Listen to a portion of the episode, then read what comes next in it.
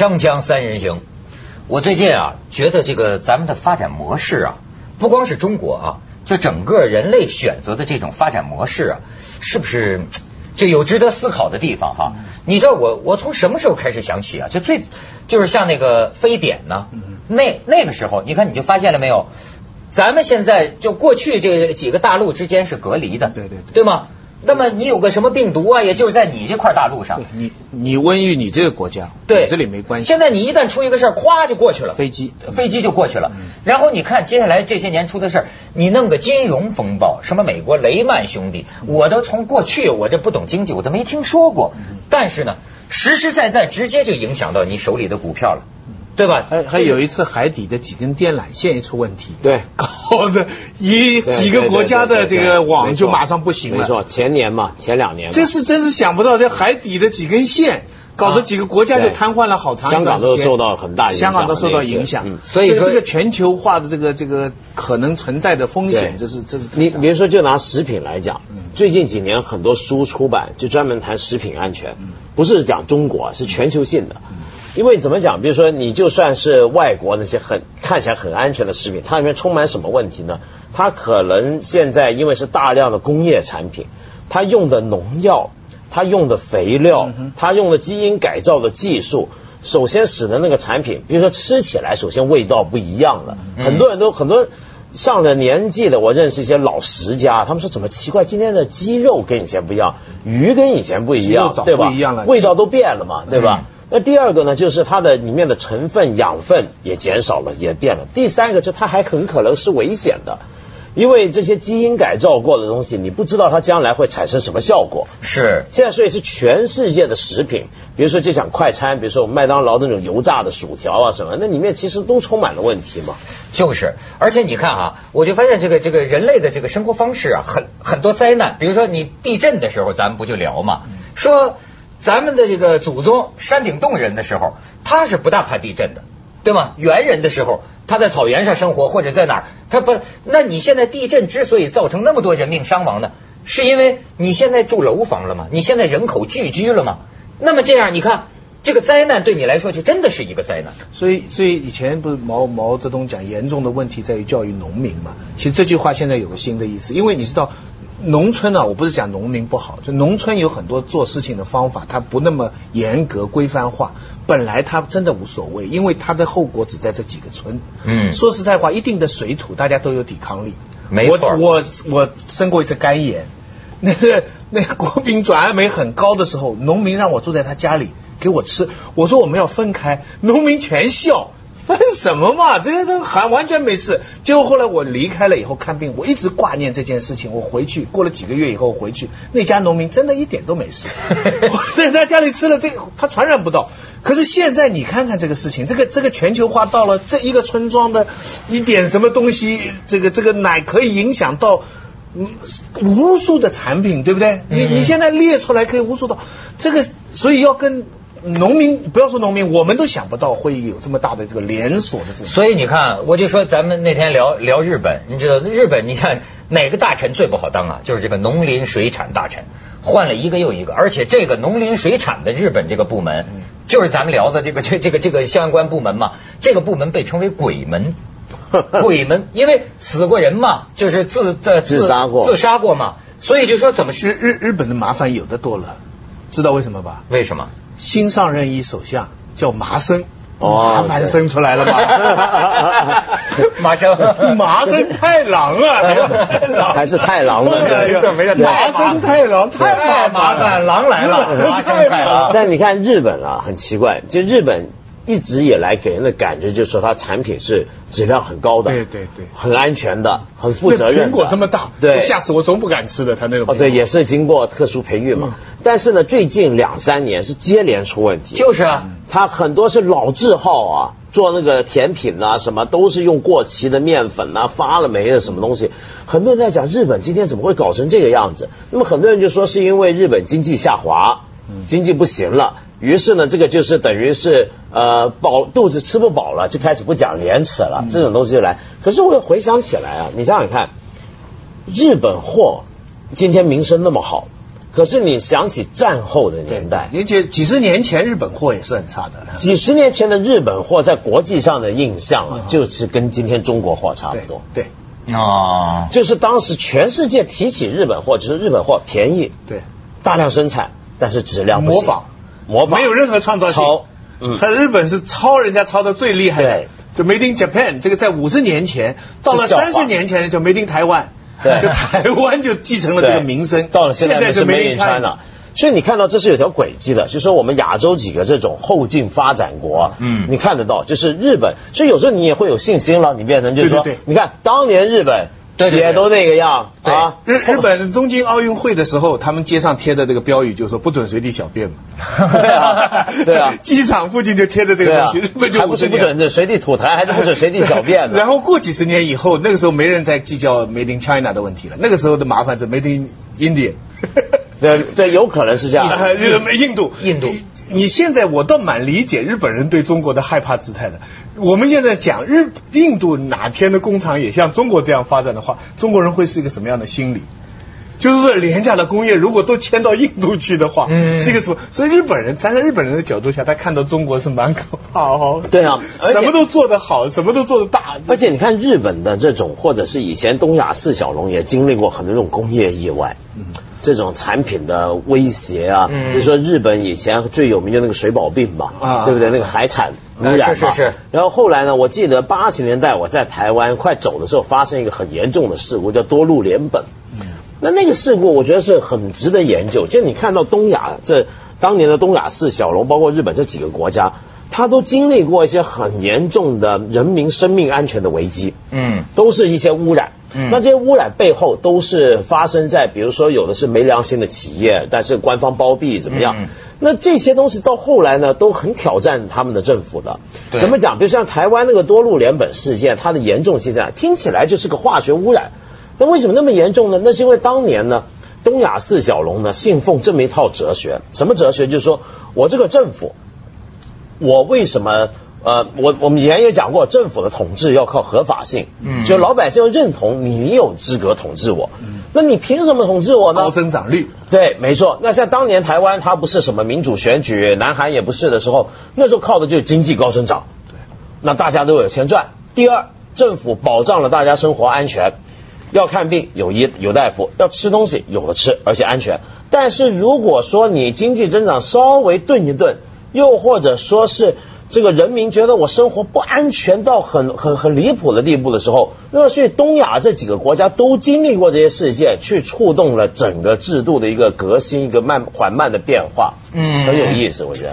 但是啊，现在还有人聊啊，就说是，呃，我觉得是不是聊的有点迷信啊？嗯但是他们也说，说是少数吧，少数中国人这些黑心的、没良心的啊，为什么会这样？因为啊，他他不信什么宗教，他的心里啊没有没有一个神圣不可侵犯的这个东西。那就是我们上次讲过的，他这个道德没有一个他自己有足够的道德的理由来为自己做的事情辩护，嗯而没有一个良心或者说对是非的一个基本的呃宗旨原则上的判断。哎，所以说我就记得嘛，就是这个过去呃在这个几十年前了，不是有一个净土宗的那么一个一个呃印光法师嘛？哎，他说的很有意思，他当时就提倡什么呢？说一定要推广这个因果教育，当然是佛教里的一个东西哈。但是我觉得呢，他倒也不见得是为了这个就就就宣宣传佛教。他说这意思，他说这个社会风气啊，对于广大的农民老百姓来说，你不要管这个是真的假的。你比如说，过去一个农村里的人，他有一个因果报应这么一个概念。嗯比如说我做坏事儿啊，比如说我在他吃的东西里下毒，哎呦，他至少是有所畏惧的吧？嗯就是我我我哪哪怕你说这是实用主义的，是吧？就是我我我会遭报应，对吧？比如说我有时候心里都有这个，哎，我觉得这可以制约我做一些丧尽天良的事情。呃，但是这个正是我们多少年要破除掉的东西。封建迷信有嘛有有有一个小说描写五十年代初，呃，当时把地土改了以后啊，就把其中一个地主枪毙掉，然后把地分给农民。结果有些农民啊，当时太老实了，他们分到了地以后啊，悄悄的去还给那个地主。就是悄悄的，为什么呢？后来他那个工作组就很很奇怪，说到分给你的地，为什么你把地契又去还给他呢？他说老一辈传下来说，这个不是我得来的，就这个不是我劳动得，呃，观音啊，下一辈子要罚我的。结果工作组呢就召开群众大会，在观音庙前召开群众大会，跟说有一些农民我们分地给他们，他们还去还，说观音报应，他就拿那个枪啊，把观音那个脚啊，啪把它打掉，看有没有报应。农民啊，他打掉他脚啊，那些村民啊惊呼啊，全部都惊呼，吓坏了，因为他们多少年被这个封建迷信，嗯呃按照我们来讲麻醉掉了嘛，他们世世代代有这个价值观嘛。然后果然看工作队打掉了他，果然工作队没事啊，所以开始农民开始绝不造反破除，了所以这个迷信是破除了很多也真是。解放了我们嘛。哎，所以你现在还要靠这个东西来束缚我们的这个对行为很难啦。那咱们去一下广告，再再谈谈这问题怎么办？锵锵三人行，广告之后见。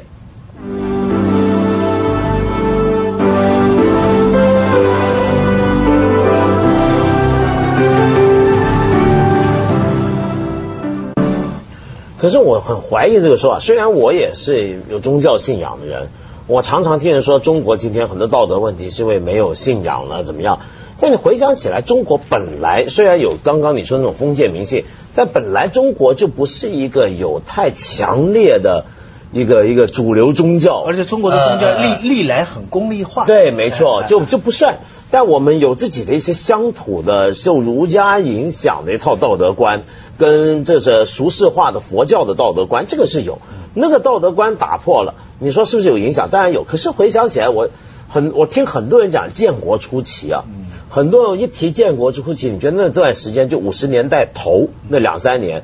是一个充满了玫瑰色彩的一个一个年代啊，嗯就比如说像那个时候，中南海是老百姓自出自入的，那个时候是没有呃北京街上你不关门，晚上没小偷这夜不对哎，不过我跟你讲，这是城里人的回忆，嗯你要听农民的回忆，不是这样。不是这样是吧？对，农民。城里人的回忆，五六年前，就是五嗯七年前、啊这段时间是中国非常黄金的，对。既没有了四十年代的战乱，又没有后来大跃进反右以后的情况，所以那段。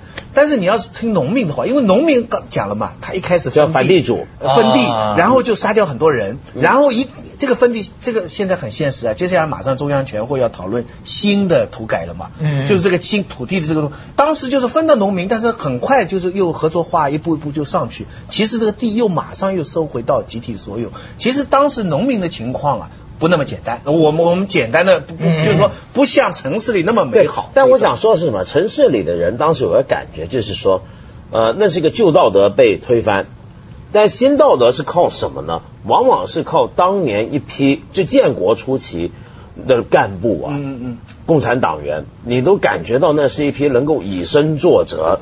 就是一坐下来，我做事示范的，有示范作用的。嗯嗯嗯。比如说那个年代是，我不知道现在还有没有啊，应该没有，就特供，嗯。嗯，就特殊供应，啊，特殊呃特供。特供啊，嗯。特供，嗯。就那个年代没特没特供的，不会说这个烟啊酒的特供啊，怎么没没这些事儿。就一般干部对，一般干部，的，对一般干部就是你，比如说老百姓是吃什么喝什么，怎么过日子，他也就怎么过，怎么样，然后他就等于有个示范作用。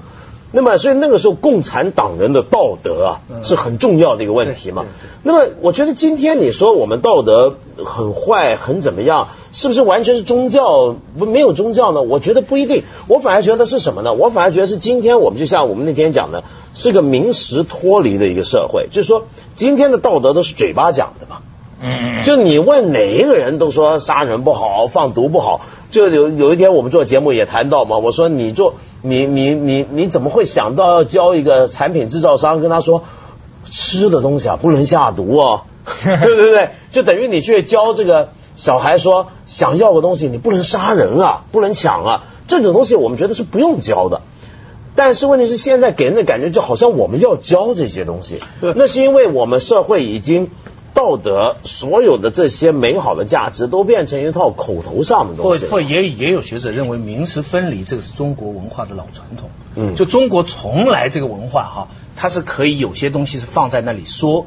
而大家实际上是不做的，说一套哎做一套。这个倒是你不能单单归到为当代现代现在是非常严重。所以最近我学习了胡锦涛主席的讲话了，嗯就针对这个事情做出了新的词，你你学习过没有？啊，没没没，你说怎么样？以前我们都知道，呃呃，领导人说我们共产党人要推要要要有大局意识，对还有其他的意思，但大局意识是第一位的。对对对所谓大局意识就是说，我理解哈，就是说这个事情现在有几件事情发生了，比方说我这这这个茶不太好了，嗯但是我们正好在要举行一个盛大的婚礼，嗯那这个暂时放一放，对不对？大局，你说我现在马上讲这个茶，这个婚礼这不就看不成了吗？看主流这个就叫大局嘛，对不对？对对对可是现在最近一次在科学发展观的学习会上，有一个提法，在大局意识之前，哦还叫更重要宗旨意识。你看，对，你们都但是学习了。对我我特别爱什么叫学习对，但是我学习我是有疑问，就是我不太知道这个好像是个挺新的提法。这宗旨什么意思那那我我讲讲我粗浅的体会吧。呃对对对我想综合的意思大概就是说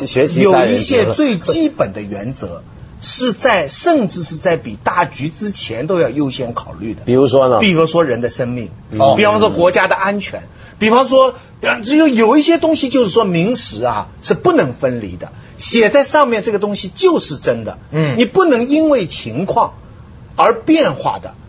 比方说，我们举个最简单的例子，我们常常看到一个停车场上面写的。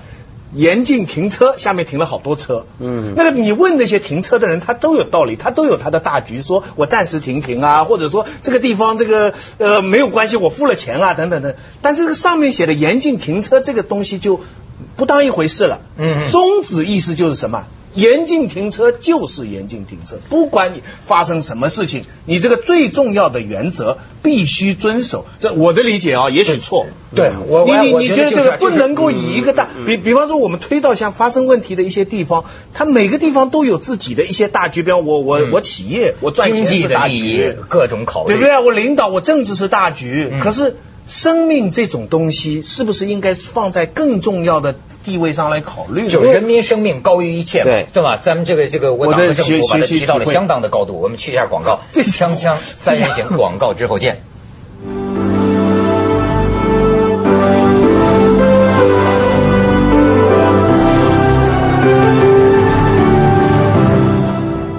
说呀，你刚才说的这个，我就觉得是个最高原则的问题。其实最高还还还有一个最低的底线。其实这两件事儿啊，有的时候是一件事儿，对吧？就是人心里，哎，我就说有一个成语，我们叫无法无天，对吗？现在很多事情你就觉得简直无法无天。可是你看啊，呃，这个法就是说这个法治社会，这当然是另一个问题。中国的一些这个法治还有待健全，甚至是执行不下去，这是另一个问题。我就说，即便是有了法，还有一些东西啊是靠天的。嗯呃，这个这这你比如说，就像上次咱们做节目咱们讲的，这个社会其实啊充满了潜规则。就比如说，我们俩在这儿做节目，我我相信徐老师不会一拳打过来打我，我们是基于这么一个潜规，对吧？嗯如果你连这个都不相信，那我不敢出家门了，对吗？所以我就说，但是这个潜规则，这个必须的潜规则是靠什么呢？你比如说天，我觉得这个天指指的是什么？你信基督教的，他可能是上帝，对吗？这个的信佛教的可能是观音，什么信呃，甚至信共产主义的，他可能是共产主义啊、人类的理想等等。为什么现在有些人说说中国人这个内心深处就所谓信仰失落或者什么失落？我觉得你甭管是什么，好像总得上边得有个天呐，就是要不然真就无法无天。这个这个这就全儒的关键点，就是说他这个天呢，就只看到天子的一面，就只看到权力的这一面，这个就是全儒的依依据。我们过去讲的，我们过去讲的天是天理，它高于天子，所以天子都可以违反天理。对，所以这个天是高于的人间的所有。我们现在弄得跟日本一样了，就是天，日本是统一的天皇嘛天皇，天皇他是最高原则。我们多少年来，现在很多公司里的老板就是我的天了。啊就老板的一切，他喜欢吐痰，那我们都得喜欢吐痰。你你明白？这就是全儒的最根本的。而且而且呢，我说来有点伤心。就对我常常听“无法无天”这四个字，我觉得那很正常嘛。就是你想想看，就像你刚才讲一大堆，说什么我们宗教没有了，这种天理观没有了，那所以现在中国是无天的嘛，是很正常。是啊那你说无法，现在就是有时候很多法规出来了。但下头也不执灵活行啊，应用哎灵活应用啊，那不就五马吗？那无法无天难道不是很正常的事吗上？有政策，下有对策啊等等。所以你灵活运用是吧？你这个那他就一定无你这个机会主义 也是在于你内心深处啊，也没有个天。对啊你比如我记得好像美国是有一个什么中央情报局，你记得那个《时代》杂志登过那么三个人，对吧？他就是说，虽然我是这儿的员工，但是我发现我所在的这个这个机构有猫腻。是吧？我去举报，嗯就是你看，这说明什么？他心里是有一种天的，就有个最高原则的，这个原则大于他的老板，嗯大于他的利益同同时还有他有一个最高法院系统会保障他。啊对啊，，那还就是说你你你你比方说你发现布什做错事情了，你是布什的下属，你去出来揭发，人家会来保护你。对啊，这个非常重要。要是单靠上帝的话，你看这也很麻烦过去中国人曾经有，就像日本他们说就是耻感文化嘛，不是过曾经啊，中国人有面子。今天也有。我跟你讲，我们不能把事情讲错。昧良心这件事情，只要有人在说昧良心，就说明大家是有天良的。我我不赞成说我们这个民族说，就就是真的到了那样地步，只是我们现在只不过现在就是这个无我们气愤了。所指的是什么呢？就是指的是一个实际的社会的运作上，对对他给我们看到我们看到有人这样，但是我们有一点没有办法。对，然后然后所以就变成什么呢？比如说，当我们不相信。呃，所有的民这种无有无法无天的情况，然后我们不相信民实是符合的时候，我们每个人都变得很犬儒，所以到了最后，每个人都是靠自立。比如说，你可能去个 disco，去个酒吧，它门口虽然说我这是绝对安全，什么有防火通道，但是你不情不自禁要自己先去查看一下这个走火通道在哪，我要对啊策划好逃生路线再坐下来应该。有个基本信任，而且真的就有有事儿啊！你说他那个歌舞厅里表演嘛，是不是打一个火药场。